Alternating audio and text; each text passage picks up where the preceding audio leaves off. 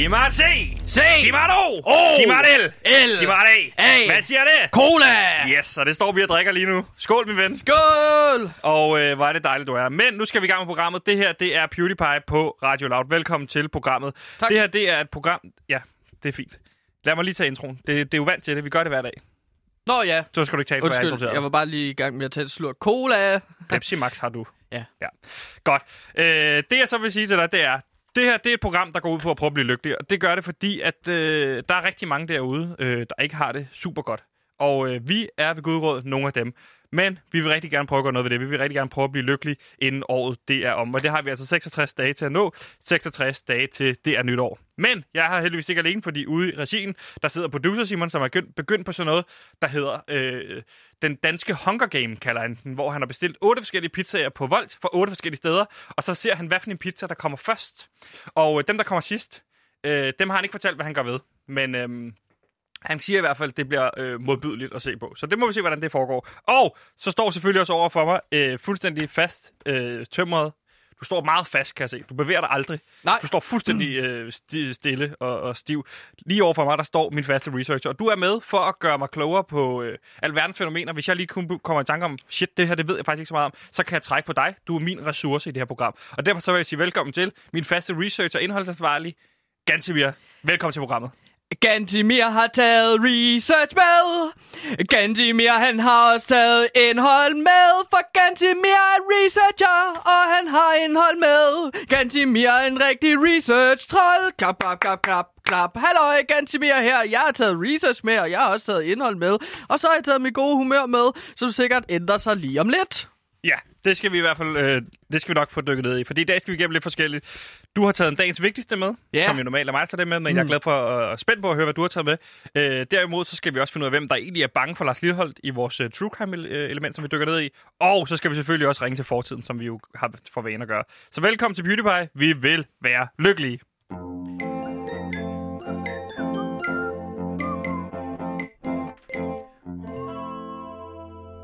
Og Gantemir, det er jo noget, vi sjældent gør, men hvis nu man hører det her program for første gang derude, kan du så ikke lige fortælle, hvem er du egentlig for en? Hvad er du for en størrelse? Kan du ikke lige præsentere dig selv inden for 15 sekunder for lytterne? Jo, men goddag, kære lytter. Jeg hedder Gantimir, og jeg er cirka de der 27 år. Jeg kommer fra Herlev, og øhm, altså, det som jeg har lavet rigtig meget, det er at lave research på internettet og fundet alt muligt forskelligt indhold med, og så har jeg prøvet alle mulige forskellige øh, projekter. Tid. Bander, for eksempel. Ja, har været du er i. tidligere bandeleder, det er rigtigt. Og mit navn er Sebastian, og jeg er vært på programmet. Og man kan sige, som lille barn, så har jeg altid fået at vide øh, af min mor, du er da sådan en fræk som en slagterhund. Og der, der fandt jeg bare ud af, hov, jeg kan et eller andet. Og så kom der en fyr, der hed Peter Faltoft, og der fandt jeg ud af, hmm, det var det, jeg skulle.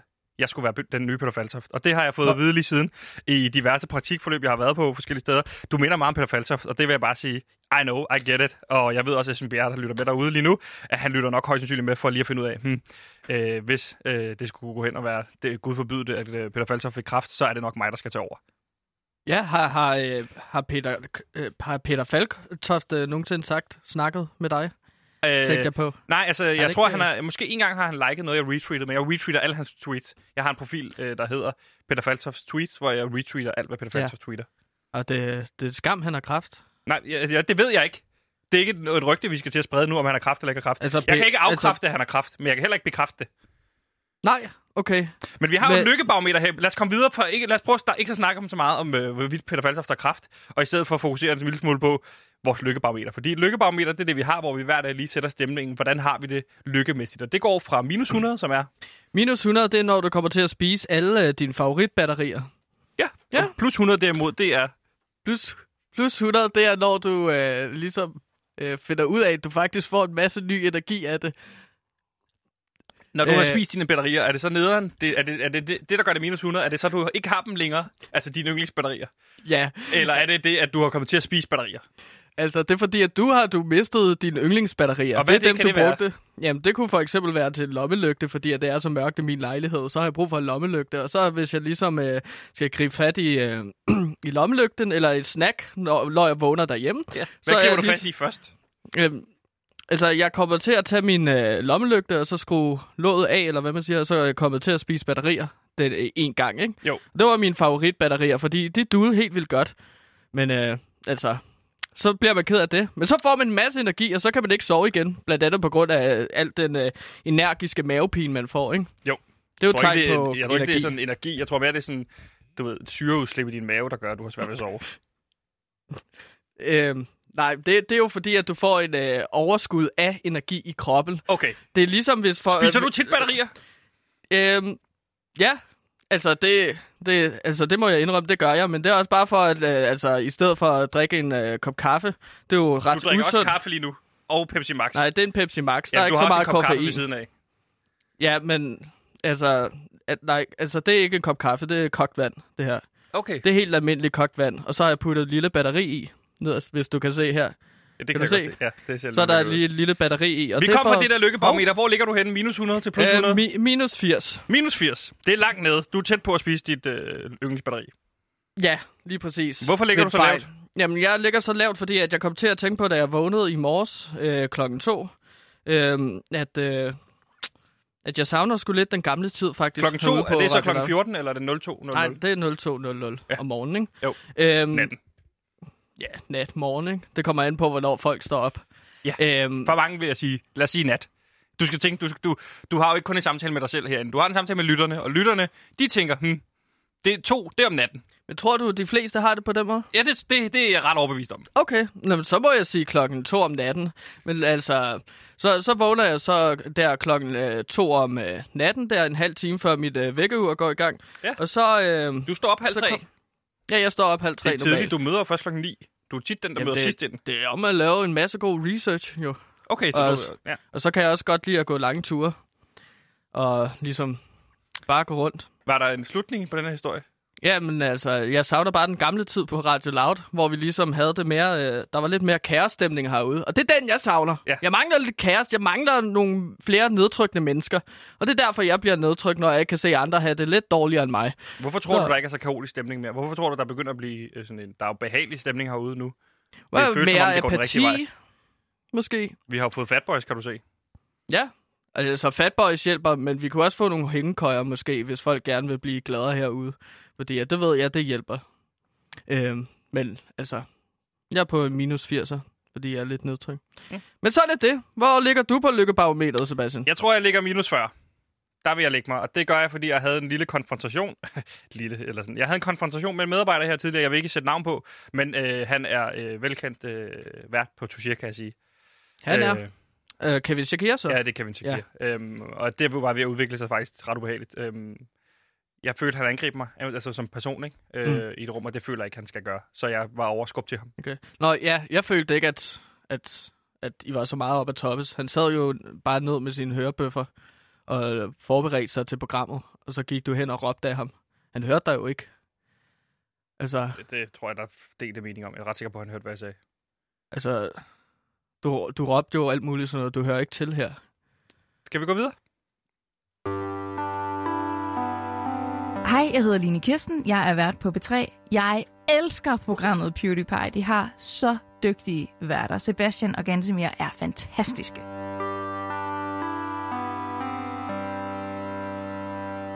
Ja, Gantemir. En af de grunde, man kan sige, at øh, det går bedre herude, det er jo fordi, at øh, vi den 1. november, øh, der indtræder der en ny, stor magtfaktor i vores ejerkreds. Og det er jo Berlingske, ikke? Berlingske Medier har jo, som jeg forstår det, opkøbt Radio Loud. Ja, altså, det, det er jo... Øh, altså, sådan som jeg har lavet research af, så lyder det på, at øh, Berlingske er blevet medejer af Radio Loud sammen med Radio Diablo og så nogle sydfynske radiokanaler, Ja. som jeg ikke kunne finde navne på. De ejer 40 procent. Øh, ja, Det, er meget, Berlingske- det, er jo, ikke- det er jo ikke så meget research. Det, det er jo noget, vi har fået ud på mail, ikke? Jo, men det er også et slags research at læse sine mails. Det er jo noget, du gør sjældent. Øhm, For dem, der nej, ikke ved det, eller som hører med for første gang, så læser du primært kun dit spamfilter. Ja, det Det er jeg har det også gode. adgang til din mail. Du læser jo ikke nogen mail, du læser. Jeg har også lagt mærke til, at du, du svarer dine spam-filtre. Altså, du svarer... De, de, jeg så, du svarede Zalando i går, for eksempel. er svarede- Zalando? Ja. ja. du havde Zalando, hvor du skrev tak for det gode tilbud. Øh, jeg springer over. Jamen, altså, jeg... Jeg vil, altså, alt andet vil jo være ubehøvlet. Ikke at svare på de øh, beskeder, man får, ikke? Man får et godt tilbud. Jo, men du svarer er jo ikke over på de, alle de mails, du får i den anden indbakke. Hvor Jamen- folk henvender sig til dig og skriver, øh, hey, øh, der er møde den her dato og sådan noget. Jamen, så kan de komme og sige det til mit ansigt. Altså, Men Zalando behøver ikke sige det til de der Nej, fordi at jeg, jeg kommer aldrig til at møde dem ansigt til ansigt. Hvis der, hvis der er nogen, der har planlægger et møde, så må de gå hen til mig og sige det. Altså, jeg, altså, jeg, jeg gider ikke de der interne mails. Whatever. Det Der kommer gode også. Det er de tilbud fra Zalando eller Ja. fra Just Eat for eksempel. Ja. Og så svarer jeg så, ellers tak, jeg kommer ikke forbi i morgen. For eksempel, hvis Just Eat siger, Ja, at de har Just tilbud på 40 procent hos... Ja, men Just øh, Eat, det er jo dem, der leverer det. Så det er jo, ikke, det er jo dem, der kommer forbi dig. Nej, det er dem, der laver maden. Jeg leverer, ikke? Og så det er dem, der ligesom giver gode tilbud på de, det mad, som de serverer, ikke? Det er ret, ret sikkert. Altså, Men du er researcher, og det accepterer jeg, så lad os sige, det er sådan, det er. Øh, får du nogensinde svar på de mails, du skriver? Altså, når du skriver til Zalando, svarer de så tilbage? Øh, de skriver tilbage, at vi ikke forstod mail. Og, og så svarer jeg, hvad er der ikke at forstå?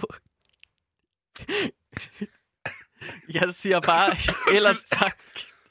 Jeg siger, jeg siger bare, ellers tak for tilbuddet. Hvad er det, I ikke forstår? Spørgsmålstegn.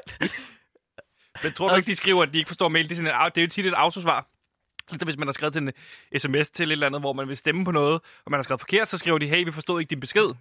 Det er ikke nogen personligt, der sidder i den anden ende og siger, vi forstår ikke, øh, hvad du skriver, når du skriver til os, at du siger tak for tilbuddet. Det, altså, det, det er jo dårlig business. Det skal jo være personlige svar, der kommer. Det er jo ligesom med journalister. Hvis man skal skrive mails ud, så skriver man heller ikke bare automat. Jeg, så- jamen, nu spørger bare, må jeg spørge dig noget? Ja. Eller jeg skal bare fortælle dig noget. Du er godt med på, at det er autosvar, du sidder og skriver med. Ikke? Det, er ikke, det er en bot. Det er ikke, du sidder ikke og skriver med en person, når du skriver med Zalando. Nej, altså... Så, så, så, så siger du til mig, at alle de 140 mails, jeg fik i går i mit spamfilter, det er bare robotter, der sidder og skriver til mig. Ja. Ja. Jeg svarede på hver eneste mail af dem. Og så er det bare robotsvar. Altså, det tror jeg ikke, Sebastian. Men det er noget, jeg vil dykke ned i. Men, altså, ja, jeg kan bare sige, at mig og Zalando er i hvert fald ikke på talefod længere. Nå, men altså, som du sagde, den nye aftale med, at Berlin skal blive medejer øh, af Radio Loud øh, på 40 procent, den falder altså på plads den 1. november, og det er jo så næste uge. Og der vil Berlinske selvfølgelig trække på Radio Loud og den gode research og alt det gode indhold, man der bliver sige, lavet herude. Det, der jo ligesom er blevet gjort klart for os, det er, at vi bliver en del af Berlingske Family. Og det er family first, Ja. og man kan ligesom trække på hinanden, ikke? Ja, og derfor vil de trække på primært Gantimir. For det er, det er ligesom øh, den øh, mest perfekte krydret journalistik, der findes herude på Radio Loud. Det når jeg får lov til at sende fra 1 til 2. Ja, det er i hvert fald en, et anderledes bud på, hvad research og indhold kan være, ikke? Øh, det har vi i hvert fald oplevet i de her programmer. Mm. Mange, mange timer, jeg har været herinde øh, sammen med dig. Men nogle gange rammer du plet, og det må jeg sige, det overrasker mig lidt en gang imellem. Men det, som vi snak, tidligere snakkede om, det er jo det her seminar, du, du, du siger, du skal ud og holde. Ja, det skal jeg ud og holde for Berlinske og for deres øh, gravergruppe og deres øh, andre journalister for ligesom at løfte niveauet og, Og komme det, med det er noget, du har råd. fået at vide, eller fået besked på, at du skal øh, gøre. Jamen, det får jeg en besked på senere på ugen. Du har fået en besked på, at du får en besked senere på ugen. Nej, men altså min research viser, at jeg øh, får en besked senere på ugen, okay. om at jeg bliver, øh, skal ud og holde et seminar. Det går ja. stærkt ud fra, hvorfor vil man ikke have et seminar af Gantimir? Jeg skal jo ud og lære dem, hvordan de bliver bedre journalister. Ja. Øhm, så derfor øh, skal vi jo planlægge et seminar, Sebastian, og, Og, der fandt vi hæv ud jeg dig ind Hvad fandt vi ud af sidst? Jamen øh, sidst... Der handlede det jo meget om at, at, at få deres opmærksomhed, ikke? Ja, det var for to uger siden, og der snakkede du om det her AIDA-begreb. AIDA. AIDA. Attention, Interest, Desire, Action. Det er jo fordi, jeg har læst Combra, som er kommunikation og branding, øh, øh, mange, altså over længere peri- år, års periode, ikke? Ja, Det var et semester. Et semester, ja. Ja. Og det er derfor, at du kan hjælpe mig med at, ligesom at formidle og præsentere mig godt på en scene. Og der snakker vi om uh, attention, at man ligesom skal have deres opmærksomhed, når man kommer ind. Og der sagde jeg, at jeg kunne komme ind med min pistol, Ja. Code 40. Og så skyder jeg op, bang! Så råber jeg, det er et røveri! Ja, Og så, så har man du deres deres... opmærksomhed. Bum. Det kan jeg godt se. Altså for mig er formidlingen vigtig. Mm. Det er vigtigt, at vi ikke skyder rigtig kugler af. Nej, ja, men det er en rigtig pistol, jeg skyder. Okay. Så det bliver, det bliver op i luften, så ingen kommer til skade. Det synes jeg, det er en god taktik. Ja, og så skal vi jo... Har du overvejet at række den ud mod publikum? Altså Ja. til at starte med. Jamen, det vil jeg gøre Bagefter. en gang imellem, ikke? Men det kommer vi til senere, For når jeg skal på- præsentere min journalistik, ikke? Okay. øh, eller mine gode råd til den. Men det, Så her, det var bare opmærksomhed, introen. ikke? Ja, og så skal man give dem noget desire. Og der øh, sagde du god for, at jeg kunne sige til dem, jeg røver al Nej, information. nu kommer interest. Det er Ida. Interest. Så kommer interest. Ikke? Nu det skal du gøre ikke- dem interesseret i det, ikke? Men det var ikke den rækkefølge, du tog det i. Det var det. Og der, øh, hmm. det var det 100%. Og der er Okay. det der, hvor jeg sagde til dig, gav dig råd om, du skal gøre opmærksom på, at der kommer noget senere, som er rigtig godt. Altså det der clickbait, ikke? Ja, og Så der, du- sag, Der ja, fortalte du dem om, at der, du der kom med en buffet bagefter. Ja, eller en buffet. Ja, Sådan en buffet. buffet buffet. Ja. Og at jeg, ja, jeg skulle bare logge det med det. Og så kommer Desire. Ja. Og det var der, hvor jeg vil sige, sådan, at jeg vil røve al information, og det I tror, I ved, ud af jeres hovedskaller, og putte alt det ind, som jeg ved. Ja. Og så får de ligesom lyst til at blive røvet, og de får også lyst til buffeten, skråstrej buffet, der kommer senere. Ja, og nu skal der komme action. Nu Ja. skal der komme dit hovedprodukt, og det er gravearbejdet. Hvad er dit gravearbejde? Hvad er det, du skal fortælle dem? Du skal ligesom præsentere, hvad er det, du kan, som de ikke kan. Jamen, der vil jeg så øh, altså præsentere to cases, øh, hvor jeg ligesom har dykket ned i noget journalistik, som de har lavet, og så vil jeg komme ind og så sige, hey, der mangler altså lidt noget på historien her. I har ikke været kritiske nok. I har ikke gravet nok ned i jeres journalistiske arbejde. Okay, kan vi tage en case bare? Har du et eksempel på, hvad sådan en case kunne være? Ja, jeg har en historie her. Den blev skrevet i går. Den hedder, Trods corona afholdes populær festival på Refsaløen i weekenden. Der er ekstra opmærksomhed på, at alle regler bliver overholdt. Okay. Okay. Og det handler ligesom om, at Musik i Lejet arrangerer en indendørs festival i B&V-hallerne for kun 450 mennesker. Og de har allerede annonceret nogle øh, musikere. Og øh, der synes jeg godt, at Berlinske kunne have gravet, fordi det er meget uskyldig historie egentlig. Der kunne deres gravergruppe godt have gravet lidt mere og været kritiske over for Peter Måbjerg, som de interviewer her. Han er bestyrelsesformand i Musik i Lejet. Og så ligesom stille spørgsmål ved, øh, hvorfor er øh, Kongigant egentlig ikke booket til musik i Lejet ja. her? Kongigant, det som er, jo, det er jo, mit band. ja, ja der så, spiller no bullshit ny metal, der ikke går på kompromis med sandheden. ja, det er så fint. præcis. Men det er jo ikke snakker- Berlingske, der skal løbe dine ærner. Altså, bare fordi du har en øh, forhåndsaftale med, at du skal bookes til musik i lejet, så skal de jo ikke ind og spørge, hvorfor er kongigant ikke booket. Jo, men det skal de jo så netop gøre, fordi at det er ret vigtigt, at, at man ligesom... Fordi nu, Men det- nu, nu, det- nu, nu lover han alt muligt her, men vi har jo set, altså, vi, vi kan bekræfte her, hvis de bare bruger mig som kilde, så kan jeg bekræfte, at han altså stikker folk i ryggen, og han lyver af helvede til ham Ja. her, Peter Måbjerg, fordi at jeg blev lovet, at jeg skulle blive booket. Men det er ikke det, vi talte om her. Det, vi taler om her, det er, du skal ind og fortælle dem om, hvordan man laver research. Du skal ikke ind og fortælle dem om, hvorfor har I lavet en historie, hvor I ikke spørger ind til kongigant. Forstår du ikke, at det bliver sådan lidt for nært? Du skal sige, hvad, hvad er metoderne inden for din research? Men det er, så en giv del af eksempel. det er en del af researchet, Sebastian. Spørg, spørg, spørg. Og Så grav, det- grav, grav Fint. i alt, Peter Så det- Måbjerg har været med i. Okay, så det, de skal gøre her, det er, at de skal ind og spørge, hver gang de har en historie, hvorfor er kongigant ikke med i den historie? Øh, Det er det, du har lært dem indtil videre. Ja, det er en rigtig god idé, synes jeg faktisk. Hvorfor, øh, hvorfor har vi ikke spurgt Kongigant? Fordi at, altså, et er, at altså, jeg kan komme med alle mulige forslag til research. For eksempel sidde på YouTube i 8 timer i hvert fald, og så skra- gå ud og grave i nogle skraldespande, gå ud og grave i nogle haver. Det er jo der typisk, man gemmer ting, lige for eksempel. Og altså, det er jo bare der, hvor jeg vil komme og så sige, prøv at høre her, spørg det, ind til det, Kongigant. Det er jo meget mere interessant, det her med at grave. Altså, så tager du dem udenfor, så graver du et hul, og så siger du, hvad har jeg lige gjort? Det er formidling du, ikke? Ja. Og så, så vil de så sige, Nå, men det er en metafor, og så, ja, men det er også rent faktisk noget, I skal gøre. I skal grave rundt omkring for at finde hemmeligheder, fordi at folk gemmer hemmeligheder. Nu skal jeg forstå det helt konkret. Du vil gerne have dem til at begynde at grave mere, altså arke- arkeologisk, gå arkeologisk til værks, Ja. hvor de graver efter nyheder, i stedet for, at du ved, fordi gravearbejde normalt set er, at man søger og finder informationer og sådan noget, mm. men du vil gerne have dem ud fysisk og grave i folks haver. Ja, og så tænker jeg, nu hvor vi snakker om det, Sebastian, at så kunne vi lave en øvelse til seminaret, og så vil jeg ligesom udenfor, hvor jeg hiver dem ud senere, og så vil jeg vise dem sådan, øh, ja, hvad kan man sige, 300 kilo øh, stor bunke jord. Og så vil jeg sige til dem, grav indtil at de finder øh, øh, de her tre æg. Og så vil de ligesom skulle grave og samarbejde om at, at Så du har grave begravet tre æg i 300 kilo jord, som du skal dem til at finde. Ja, præcis. Det er formidling på et fint niveau. Ja, og man skal også Men huske på, ikke- at jeg jo står med en pistol der, så de, de har bare at gøre det. Ellers så Hvor stor gravegruppe tror du, der er på, øh, på Berlingske? jamen, Bare lige- 200 styk, vel? Der, jeg tror, der er en gruppe på fem måske, der graver på Berlingske. Altså, det er jo lidt lige meget, hvor mange de er, kan man sige. Nej, så, hvis de skal de finde har, tre æg på 300 kilo. så længe de har gode skovle og en masse ben i næsen, så skal de sgu nok finde de tre æg. Og sådan har jeg det. Er det så ikke meget for, godt, jo, det her? så for at opsummere, så øh, når du skal holde dit seminar, det er vi kommet hen til. Jeg kan simpelthen, den sidste del kan jeg ikke så meget byde mig med på, men jeg kan sige, du kommer ind med en pistol. Ja. Du skyder op i loftet. Ja. Der står en mand foran den, der ikke ligner en journalist. Det gør du ikke. Der står på din t-shirt i dag. Vil du selv læse det op? Jamen, der står, uh, I believe in... Uh, I, oh, undskyld. I believe in coo- cooking your own dinner. Ja. Så kommer der en op på scenen med en t-shirt, hvor der står, I believe it in cooking your own dinner. Som skyder i loftet og siger, det her det er et røveri. Ja. Der tror de, det er et røveri. Det kan jeg godt være med på. Det er tension, ikke? Og så hurtigt, så siger jeg, at der er en buffet. Se der. Lige præcis. Der er buffet. Du siger jo så buffet, ikke? Ja. Øh, der er buffet senere, og så vil de spørge, hvad er et buffet? Og så vil du skulle til at forklare buffet, Ja, hvor der, der, der vil være er... kartoffelsalat, og der vil også være nogle kyllinger. Ja. Hvis man lader til ærter, så vil der også være noget ærter, øh, sådan løse ærter og løse majs. Og så også øh, broccolisalat selvfølgelig også, hvis man ikke er til kartofler Ja. og rodfrugter. Helt sikkert. Men lad os ikke fokusere for meget på, hvad der er i buffeten, mere Okay, på, hvad der modtaget. sker. Fordi så skal du så ud og øh, lave dit rent faktiske, hvad hedder det, seminararbejde. Og der tager du dem udenfor, hvor du har gemt tre æg i 300 kilo jord, og så vil du have dem til at grave, til de finder det, for ligesom at vise dem, I skal ud og grave rent fysisk. For eksempel, i for eksempel sådan ligesom Philip Fabers have, så vil de Ja, ud, ud klart. og grave i den have. Ja, ja, det er en rigtig god idé med, med at øh, grave i Philip Fabers have. Og så kunne man også sige, at den, der ligesom finder øh, et af de tre æg, eller måske alle æg, det, øh, de vinder en tur i Tivoli. Ja, okay, ja. Så har du action der.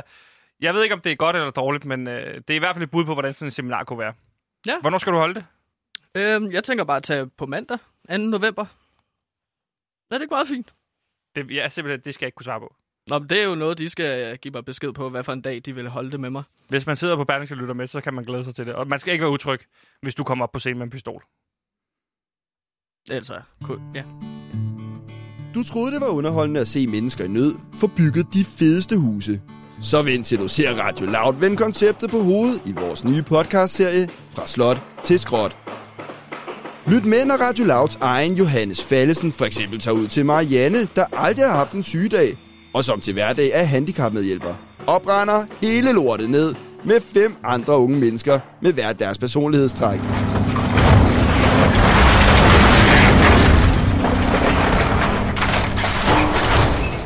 Fra slot til skråt på Radio Loud. Du har ikke lyst til at miste det.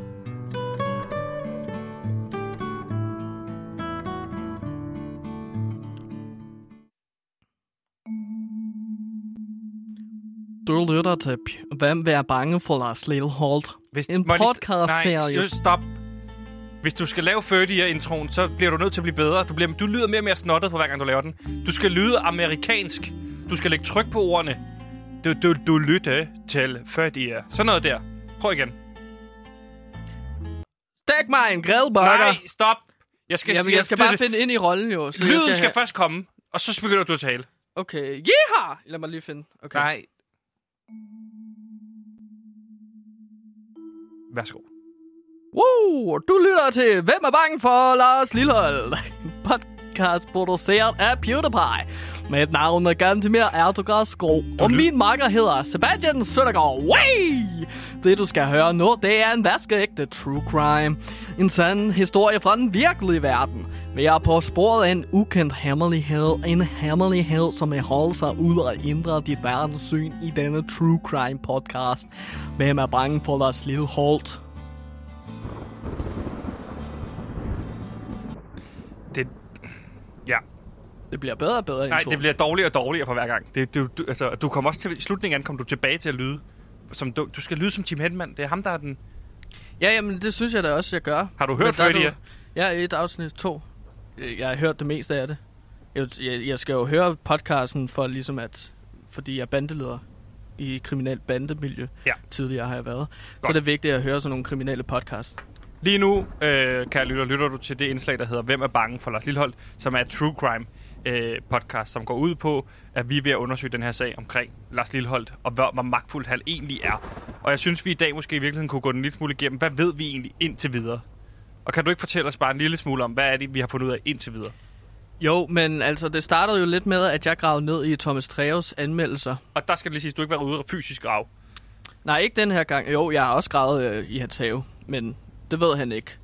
Men der fandt jeg så ikke noget. Jo, jeg fandt en masse begravede artikler i hans have, som han havde gravet ned. Men det var ikke så meget værd. Øhm, men vi, jeg kan så afsløre, at vi fandt ud af, at Thomas Treve, på trods af, at han er det mest hårde anmelder mod alle øh, musikere, Mm-hmm. så har han altid været Han positivt andet- stemt ja. over for Lars Lilleholdt. Han har jo blandt andet kaldt øh, folk, altså folk for en fed narfisse eller kønslæs Lolita-dukke, øh, hvor Lars Lilleholdt, det kalder han jo for en superbegævelse, sprogbegævelse, den virkelig løsende vital og vidunderlig og sådan noget. Så det giver ingen mening for os, fordi for os er Lars Lilleholdt jo, han er jo sådan en hvad kan man sige, lidt provinciel, eller han har jo bare altid været Lars Lilleholdt, men af en eller anden årsag, så er Thomas Treje ude, hver gang han laver noget, og rose ham, rose ham, rose ham, og alle andre, dem sviner han til. Det var mm. det, du første gang opfandt, op, eller op, opsnappede, ikke? Jo, jo. Og det har vi præcis. undersøgt en lille smule nærmere for at finde ud af, er der noget, er det, har det noget på sig, det her, ikke? Ja. Og i den forbindelse, der inviterede vi jo en anonym kilde ind, Ja. til at, og, som, som har fingeren på pulsen i musikbranchen, for at høre, om han personligt var bange for Lars Lilleholdt. Og man kan prøve at høre, hvordan det lød, da vi havde besøg af den person. Er du bange for Lars Lilleholdt? Ja, det er du. Kan jeg få dig til at sige det helt tydeligt? Ja, jeg er bange for Lars Lilleholdt. Det er altså en, musik, en fra musikbranchen, som er virkelig, virkelig stor i musikbranchen, ikke? Jo. Som virkelig, som ikke kunne sætte navn på, hvem han var, og ikke kunne fortælle, hvem han var. Senere ringede vi så til Nikolaj Wallis, hvor en af vores bedste venner, Ja. eller min bedste ven, øh, Silkeborg-spiller, øh, fodboldspiller for Silkeborg IF. Og øh, det er jo velkendt at vide, at, øh, at øh, Lars Lilleholdt bor og opvokset i Silkeborg og har et tæt forhold til, øh, til Silkeborg. Da vi så spurgte ham, om, øh, om han vidste noget om det her, så lød det sådan her. Valis, lige til sidst, fordi vi er i gang med at undersøge sådan en dum lille sag omkring, eller ikke en dum lille sag, sådan en true crime sag omkring øh, øh, Lars Lillehold, kan man sige, fordi vi har lagt mærke til, at der er nogle overlap i forhold til, at vi har en anmelder, som hedder Thomas Treve, som holder hånden over ham, og vi kan ikke finde ud af, hvorfor. Okay. Og så fandt vi ud af, at øh, Lars Lillehold jo er øh, bosat i øh, Silkeborg, og har meget med Silkeborg at gøre. Altså, øh, ved, kender du til, hvad hedder det, hvad, altså, kender du til Lars Lillehold, eller kender du på nogen måde til et eller andet øh, skummel, kan man sige, ved ham? Det har jeg ikke nogen kommentar til. Du har ingen kommentar til det? Nej, det, det har jeg ikke. Nå. Vi, vi snakkes ved, dreng. Ja, Øh, okay. okay. Øh, okay. Ja, sådan lød det altså, da vi talte med, øh, med Nicolai Wallis. Og alt det her har bare gør, gjort os mere mistænksomme, ikke? Er mere mis, altså mistænkelige i forhold til, hvad er det for noget, det her, ikke? Ja, det virker meget mystisk, øh, de ting, som ligesom sker omkring. Øh, eller hver gang vi graver længere og længere ned, så finder vi ud af nye, nye ting. Altså for eksempel fortalte vores anonym kilde, at det er en kutyme inden for musikbranchen, at Lars Lilleholdt skal godkende og sige god for artister og managers. Ja. Og når vi har ligesom snakket med, stillet spørgsmål til forskellige mennesker, så oplevede du også noget super skræmmende, Sebastian. Ja, ja, det kan jeg godt fortælle. Altså det, det som jeg oplever en sen aftentime til, eller sen nattetime, for dig mm. Mm. det er morgen, ikke? Men det er Jo, jo, to-tiden for mig. Ja, der får jeg kastet en mursten ind igennem roden, og på den mursten er der så øh, bundet, hvad kan man sige, med en elastik, en, øh, en papirlap af, Mm. mm. papir på, hvor der står, grådigheden af den fjende, du må kende, for at gøre en ende på mistro og løgne. Jeg skal ikke ku- kunne sige, hvad det betyder. Nej, Men det eneste, det er, det, det gør mig lidt utryg. og Det, det, det er jo også en snak, vi har haft, både internt, men også på redaktionen, i forhold til, hvis vi skal lave true crime, så skal det også være hyggeligt. Altså, jeg, jeg vil ikke lave true crime, som er så, øh, hvad kan man sige, som virker, det er så uhyggeligt, ikke? Mm. Og, du, og det, er, det er også bare lige for lytternes skyld. Du er helt sikker på, at det har noget med Lars Lillehold, der gør, at nogen kastede den her sten. Det er det, eller også så er det Kevin Shakir. Øh, og det er ikke fordi, jeg skal til at pege fingre af nogen her, men han er et mistænkelig personlighed, vi har på Radio Loud. Både ham og Paula, vil jeg sige, de virker ikke øh, nogen, der har rent mel i posen. Jamen, de virker ikke så sure på dig, Sebastian. Nej, det er, det er derfor, dig, jeg, jeg råber tror, der er noget på det her at gøre. Fordi det var jo lige præcis, øh, men da vi begyndte at undersøge det her nærmere, så er det, vi begyndte at finde ud af det her. En anden ting, vi også fandt ud af, det er, eller, og det, er- det er det, vores anonyme kilde har fortalt os. Og det er der, det bliver lidt mere, jeg, jeg kan ikke simpelthen finde ud af, hvordan vi kobler det sammen, fordi vi har en anonym kilde, der har fortalt os, at, at Martin Jensen, de, den ke- verdenskendte, verdensberømte DJ, er skabt af Lars Lilleholdt, og et, et, bevis på det er, at man kan se, hvis man går ind og ser hans præsentationsvideo, øh, Martin Jensen, da han skal spille i parken, den her kæmpe store koncert under mm. corona, der kan man høre nogle trommer under, og de trommer, de er simpelthen en til en med den hvide dværg. Altså Lars Lilleholds sang, Den Hvide Dværg. Ja, Øh, men jeg kan ikke finde ud af, hvad det her har at gøre med, altså Martin Jensen og Thomas Treve har med hinanden at gøre, og, hvor, og det som vores anonyme kilde så også fortalte os, og det er noget, vi desværre ikke har kunne bekræfte. Så det, det er noget, jeg har lidt svært ved at sidde som journalist og fortælle. Men han siger, at Martin Jensen, grund til, at han har skabt ham, det er fordi, at han har giftet ham væk til en af Lars Lilleholds døtre, og Lars Lillehold, han har en datter i hvert land, og det eneste land, han mangler, det er fire afrikanske lande, så er han fuldtallig. Og han, han ved ikke hvorfor, han ved ikke hvordan, og, altså, og det, det er ikke noget, jeg har kunne få bekræftet andre steder fra ja, men altså, man frygter jo lidt, hvad der sker, hvis Lars Lillehold lykkes med at få børn i alle afrikanske, af de resterende afrikanske lande, ikke? Jo. Det virker som et mål for Lars Lillehold. Men det er jo ikke noget, vi rent faktisk ved, om er sandt eller ikke er sandt. Men det er jo noget, som... Jeg kan ikke, jeg kan ikke koble det... Jeg kan ikke koble Afrika sammen med Thomas Treve lige. Nej, det virker meget underligt, at, at det, det kunne være altså- fedt at få en kobling der, men den har vi ikke. Vi har rigtig mange brikker lige nu. Ja. Puslesprækker. Men vi kan ikke se det store billede. Vi kan ikke samle puslespillet. Nej. Øh, og en anden ting, vi så også kan fortælle, det er... Og det her, det bliver lidt mere øh, spacey eller sådan noget. Vi havde jo den her, vi har jo den her fortidstelefon, hvor vi kan ringe til fortiden på en bestemt dag. Mm. Det er en, en telefon, du har fundet, hvor at, øh, med, man indtaster en bestemt dato, og så ringer man til fortiden til en, der hedder Christian på den dag. Mm. Den brugte vi til at ringe tilbage til 1984, hvor at der var en stor konflikt med det her pladeselskab Sonet og Lars Lilleholdt imellem. Og det som, man, det, som myten går på, eller det historien går på, det er, at øh, Sonet vil have Lars Lilleholdt til at synge coversangen, og det vil Lars Lilleholdt ikke, og så blev de brudt op. Og kort efter det her, så stopper Sonet med at eksistere. Ja. Det er det eneste mistænkelige ved det her, det er, at Lars Lillehold, han har lavet masser af coversange efterfølgende, så det kan simpelthen ikke passe. Så vi sendte Christian øh, ud på den sted på det dato, hvor konflikten fandt sted, for at finde ud af, hvad der skete. Og det, som han kunne høre, det, som han overhørte og så, det var, at øh, Sonet, de ville gerne lancere en ny violinist, som hed Rednecks, tilbage Ja. i 1984. Og det vil øh, øh, Lars Lillehold ikke øh, acceptere, at der var andre, der spillede violin end ham. Han Nej. ville være den største violin- violinist i verden Ja. og han troede med at slå dem ihjel. Han troede med at smadre dem fuldstændig. Og efter, kort efter det her, så kommer Sonet så ind og eksisterer. Og den her sang Rednecks, som jo er, altså Rednecks er jo kendt band, der har lavet den her sang, hvis man lige kan høre den. If it hadn't been for Cotton Eye Joe, I'd been married long time Cotton ago. Joe, den kender man jo godt, ikke? Ja, ja. Where did you go? Den Where ret did you come from, Cotton Eye Joe? Hadn't been Det er en fed sang. Men det, jeg kan fortælle omkring den her sang, det er jo, den kommer først frem i 94, 10 år senere. Ja, så den har bare ligget på en hylde øhm, i På grund af sådan Lars 10 Lillehold. år. Ja, Måske. det er det, vi tænker, ikke? Fordi at han havde det skænderi om, at han gerne ville være den eneste violinist i verden. Lige præcis. Hvilket virker som en meget stor, øh, ond plan i virkeligheden. Øh, svær at skulle gennemføre, men det virker så alligevel til, kan vi så konstatere ud fra den her Sonnet-sag. Sonet. Sonnet, Sonnet, præcis. At, øh, at han har alligevel nogle tråde at trække i inden for musikbranchen. Men det er derfor, jeg bare spørger dig. Hvad tror du? Hvad tror du? Hvordan kobler vi det her sammen? Jeg har brug for, at du ved... Ja. Øhm, altså, vi, pff, altså jeg, har, jeg har lavet noget mere research øhm, omkring nogle forskellige ting, men jeg har ikke kunne finde ud Du har af... ikke kunne finde ud af at koble det sammen. Nej, nej. Det, er- det er jo bare en masse... Altså, jeg har jo en planche derhjemme, hvor jeg ligesom har en masse røde tråde og billeder og artikler og ting og sager, som jeg kobler op på hinanden. Men der er, der er alligevel et eller andet med Thomas Trejo og Afrika, hvor jeg ikke kan finde ud af, hvad der sker mellem Og Thomas det er Trejo fordi, du ikke Afrika. har en lang nok rød tråd til at nå ja, Afrika. Ja, præcis. Blandt andet derfor. Ja, så Men- du, det er derfor, du ikke kan koble det sammen endnu. Ja, lige- Men Lige så skal præcis. du købe noget nyt rød tråd, hvis du skal det Jamen, sammen. det er svært at finde. Altså, det var bare noget, jeg fandt, øh, fandt under min øh, øh, sovesofa dengang. Så jeg, jeg ved ikke, hvor man køber rød tråd. Det kan du købe i stofferdel. Det Nå. ligger lige hernede. Det gør jeg så. Ja, så kan det være, at du kan koble sammen. Jeg kan så præsentere noget ny viden i dag. Og det nye viden, det er, at i 1981, der er Lars Lillehold 21 28 år gammel, ikke? Mm. Der skal han på turné med John Nørgaard og Paul Krabs. Paul Krabs, det kender man jo, ikke? Ja.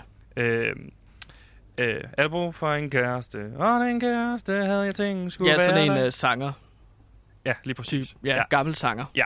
Øh, Mm. Han laver en trio sammen med John og Paul.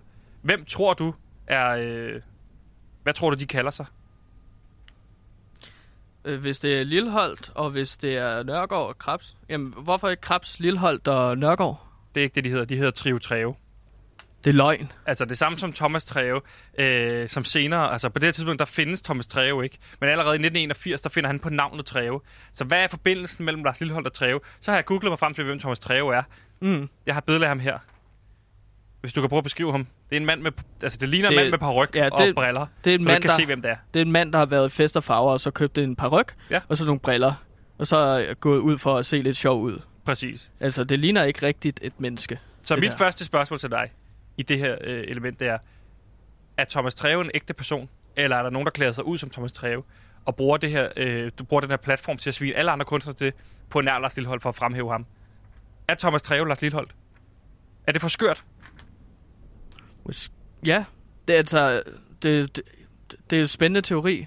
Og må jeg præsentere en anden teori? Ja, At det må måske ikke er La- Lars Lilleholdt selv, der har klædt sig ud som Thomas Treve, men en, der er tæt på Lars Lilleholdt, som har klædt sig ud som Thomas Treve. Og på den måde Så hjælper du tror ikke, Lars Lillehold vil løbe risikoen til selv være Thomas Treve, men har en, en, en person, der er stand inden for at være Thomas Treve for ham? Men fordi du ved jo, han har allerede fundet på Treve. Det er en ting, han allerede har fundet på i 1981. Med Kunne Trio Treve. Kunne det være Paul Krabs, der er Thomas Treve? Det kunne det godt. Det ved jeg ikke. Kan han overtale. Paul Krabs? Har han nok snavs til, at han kan overtale Paul Krabs til at være Thomas Treve? Jamen, det er jo det, vi er ved at finde lidt ud af, føler jeg, at, at, at, at uh, Lars Lilleholdt, han har så meget magt bagved, at han har sikkert noget snavs på Paul Krabs. Og nu hvor jeg tænker over det, man hører jo ikke fra Paul Krabs længere. Nej, det gør du ikke. Nej, nej, han er helt forsvundet jo. Det er måske, fordi han anmelder på Ekstrabladet for helvede. Ja, Og han er Thomas Treve. Måske er Paul Krabs Thomas Treve. Pa- Paul Krabs går rundt på Ekstrabladets kontor med paryk og briller fra fest og farver, og så anmelder han. Vi skal have fat i Thomas Treve, eller bedre kendt måske som Paul Krebs, øh, for at komme videre i den her sag. Jeg vil bare her af, afslutningsvis lige fortælle dig noget, og det må gøre dig måske lidt utryg, men allerede, jeg fandt frem til allerede i 2008, der der var nogle andre, der tog fat i den her sag. Nå, så skal vi droppe øh, podcasten så? Nej, Nå. Nå. det kommer nu. Okay. Øh, fordi øh, Berlingske gravede kort i det tilbage i 2008, hvor der er en journalist ved navn Rune Langhoff, som sjovt nok ikke arbejder på Berlingske længere, mm. som skrev en artikel, der hed Kald ham lige, hvad du vil. Og den skrev han i forbindelse med det her album, som hedder Smukkere med tiden, lavet af Lars Lilleholdt. Og der skriver han følgende. Prøv at høre her.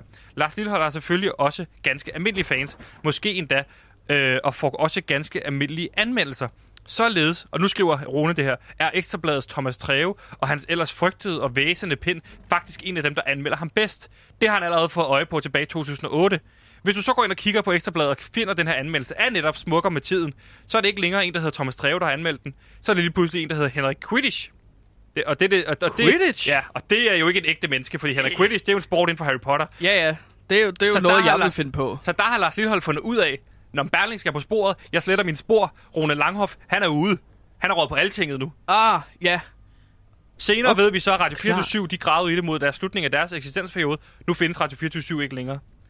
Vores anonyme kilde siger, det har noget at gøre med, at de har gravet sagen. Det her, det skal du bare vide, når vi går ind i det her nu. Jamen, Og vi altså, skal have fat i Thomas Treve. Altså, øh, vores anonym kilde fra musikbranchen har jo også sagt, jeg vil ikke grave længere ned. Nej, Der er altså et eller andet han siger, vi omkring ikke skal grave længere ned. Ja. Og han ved noget om noget, fordi han er jo manager for Flake blandt andet. Ja, og, Øh. øh, og Kongi- Kongigant, der er no bullshit nu metal, Nej. der ikke går på Jeg kompromis med det sandheden. men du ikke skal sige mere. jeg udgiver en... Okay, men jeg udgiver bare en EP senere Ja, øh, i, i år. ja, helt sikkert. Øh, jeg ved ikke, om vi er blevet klogere. Vi har i hvert fald fået nogle nye brækker. Vi skal have fat i Thomas Treve, fordi der er et eller andet med Thomas Treve kan åbne op for det her med Afrika og Lars Lillehold. Jeg ved ikke, hvad hoved og hale er det i det her, men øh, Du siger, du er Thomas Treve, og Paul jeg siger Krebs. Thomas Treve, skråstreg, Paul Paul Krabs, ikke? vi er i hvert fald øh, på rette vej. Vi skal finde ud, ud med det her, og så er det, kan, det, kan det være, at Radio Loud stopper med at eksistere. Men så må jeg på P3, og så må vi tage den derfra. Ja, så tager ja.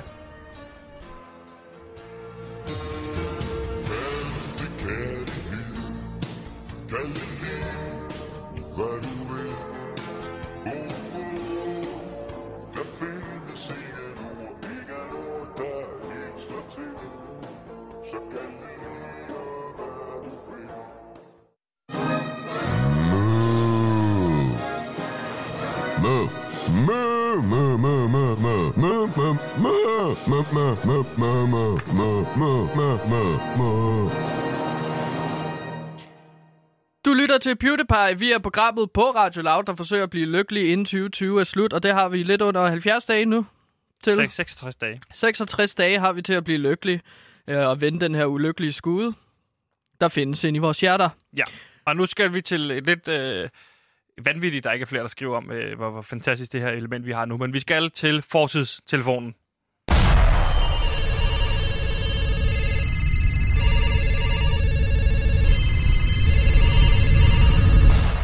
Og hvad er fortidstelefonen, ganske mere? Hvis Jamen. man lytter med for første gang. Ja, altså fortidstelefon, det er en telefon, som vi bruger i programmet til at ringe tilbage til fortiden. Det var et øh, telefon, som jeg fandt på et loft, Hos din morfar. lige præcis. Øh, da de gik bort, så skulle vi rydde ud. Jeg fandt telefonen. Hvor ser du de? Var du, jeg tror du var dus med din morfar. Nej, øh, det var min far, mor, morfar og morfar, der døde. Morfar og morfar er der døde. Ja, så de skulle... Havde du to morfar? Nej, mormor og morfar. Mormor og morfar Ja, ja. døde samtidig. Nu gør du mig forvirret. Men ja, de døde begge to samtidig. De havde spist middag sammen, og så ved jeg ikke, hvad der skete mere. Jeg var 11 år. Ikke?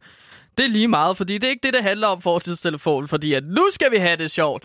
Fordi at telefonen kan ringe tilbage til fortiden. Der står et øh, nummer i telefonbogen, det er Christian.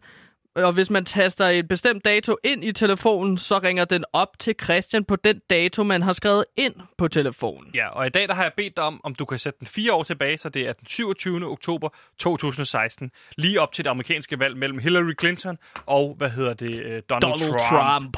Og vi ved jo, at øh, Christian er ekstremt interesseret i det amerikanske valg, så det kan være, at vi kan være heldige at fange ham på et, øh, et spændende tidspunkt.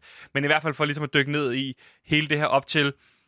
Øh, dengang gik det jo galt i forhold til, at man tog for let på Donald Trump. Ja. Nu, nu står han til at vinde stort. Øh, Joe Biden står til at vinde stort over Donald Trump. Er der noget, vi kan lære fra dengang i forhold til, øh, hvad vi kan gøre bedre i den her dag i dag? Så jeg synes, Ja. vi skal ringe Christian op. Yes. Ja.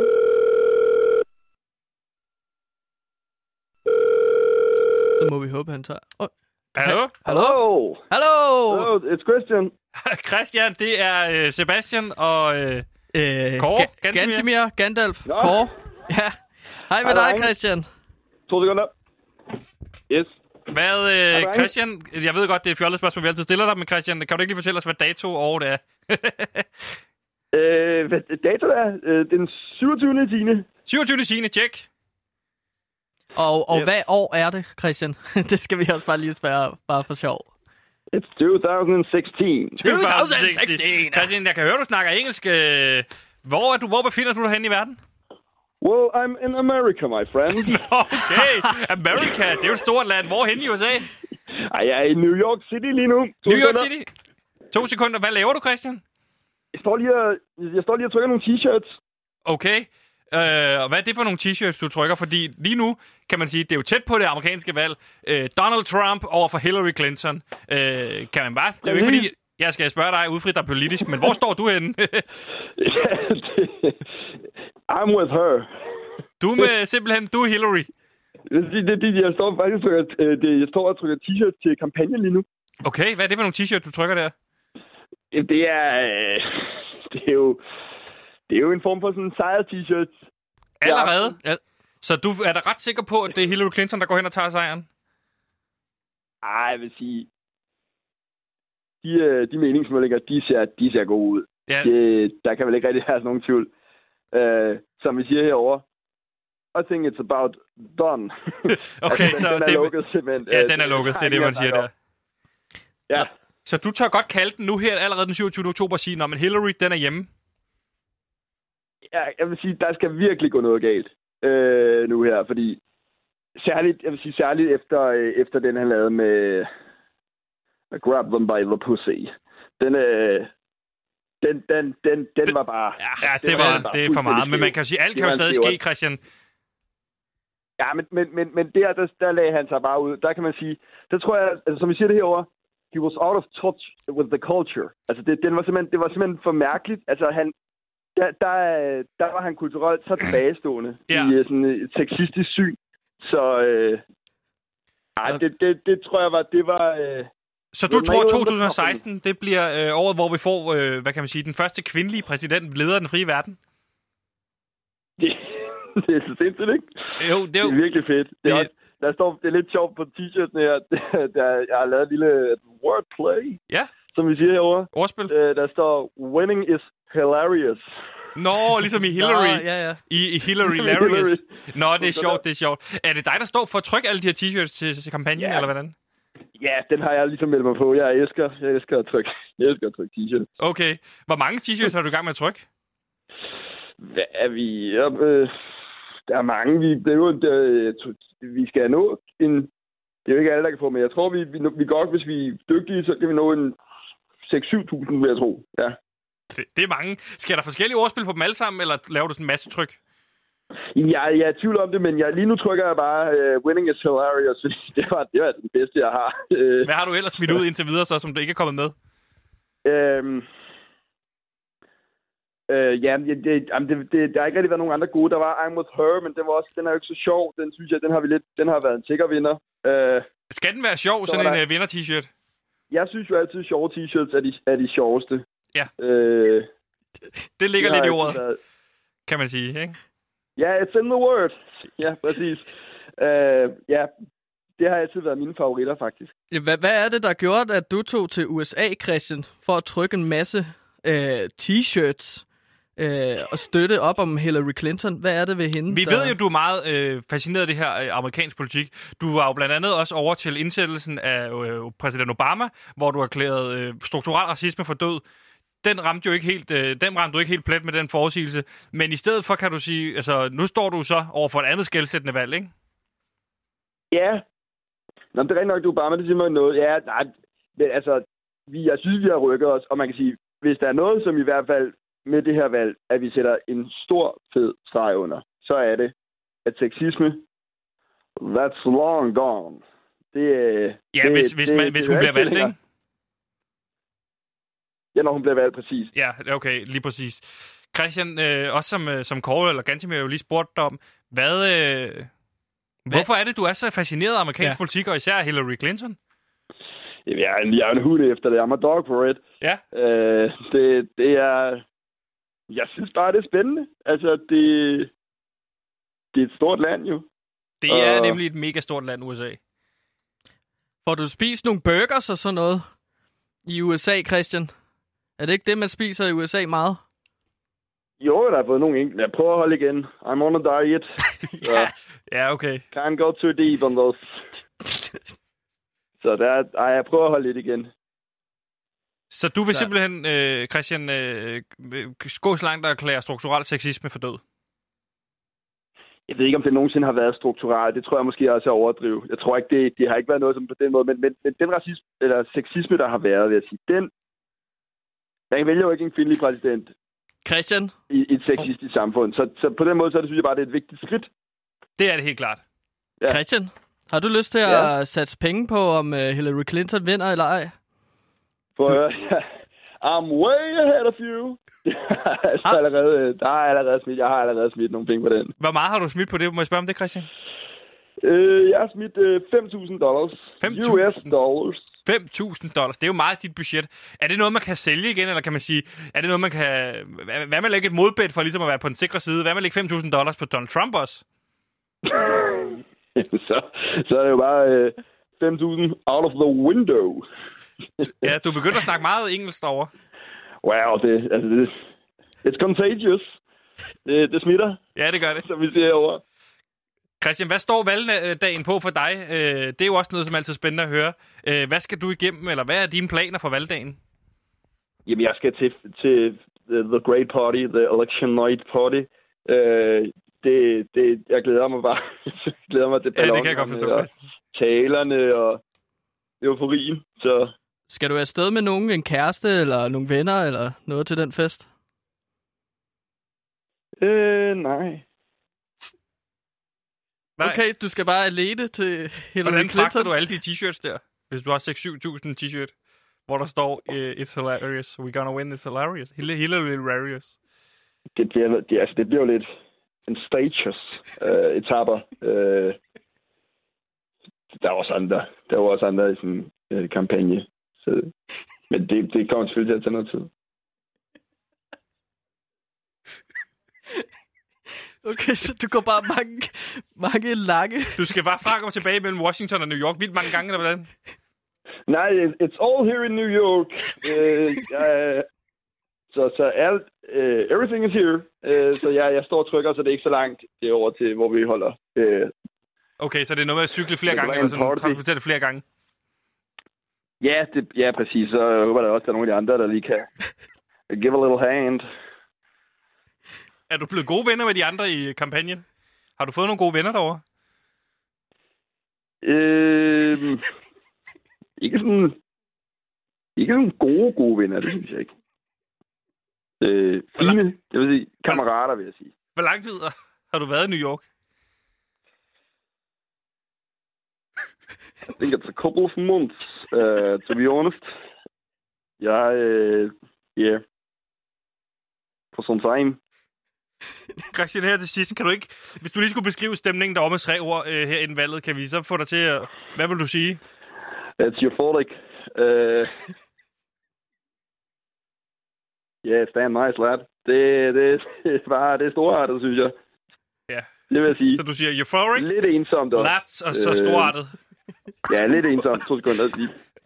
Og lidt ensomt. Euforisk, ja, lidt så ensomt. Lidt, lidt, lidt meget ved, ved den her t-shirt. tror jeg. Jeg elsker at trykke t-shirts, men Har du trykket andre Og så t-shirt lidt- igennem dit liv? Ja, øh, der har været nogen. Jeg husker, der er noget... øh, Jeg mener noget atomkraft. Nej, tak.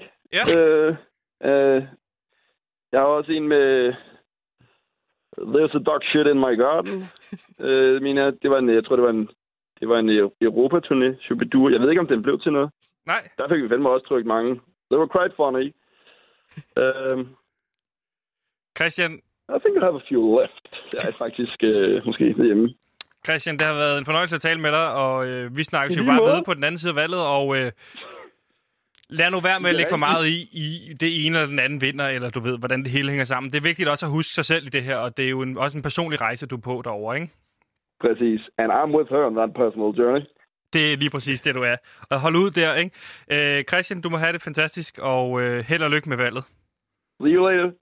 Vi ses, Christian. Vi ses, Christian. Ha' det godt. Bye. Hej. Hej. Hey. Hold kæft, mand. Han har ingen idé om, hvad der kommer til Jeg at bliver ham. sgu lidt ked af det på Christians vegne, når man kan mærke, hvor meget han har bundet op på det her valg, eller sådan, du ved. Men det, at, at have presset ti, eller de t-shirts, det må jo også have kostet en masse penge. Samtidig med, at han har lagt, hvad var det, 5.000 dollars, øh, som han kommer til at tabe. Det er mange penge. Ja, det gør mig sgu lidt trist. Det er mange penge. Det. Hold kæft, mand. Det er virkelig sjovt, sådan at ringe tilbage til fortiden og høre fra Christian. Nå, men det var øh, fortidstelefonen på PewDiePie.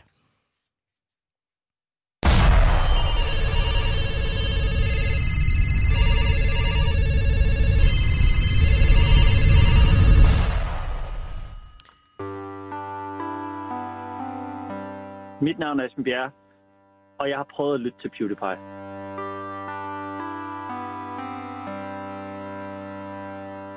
Gantemir, det var alt, hvad vi nåede i dag. Ja, Der er simpelthen ikke mere på menuen, som man plejer at sige. Hvis det, det, og det er jo metafor, fordi at, øh, det er jo radio. ja.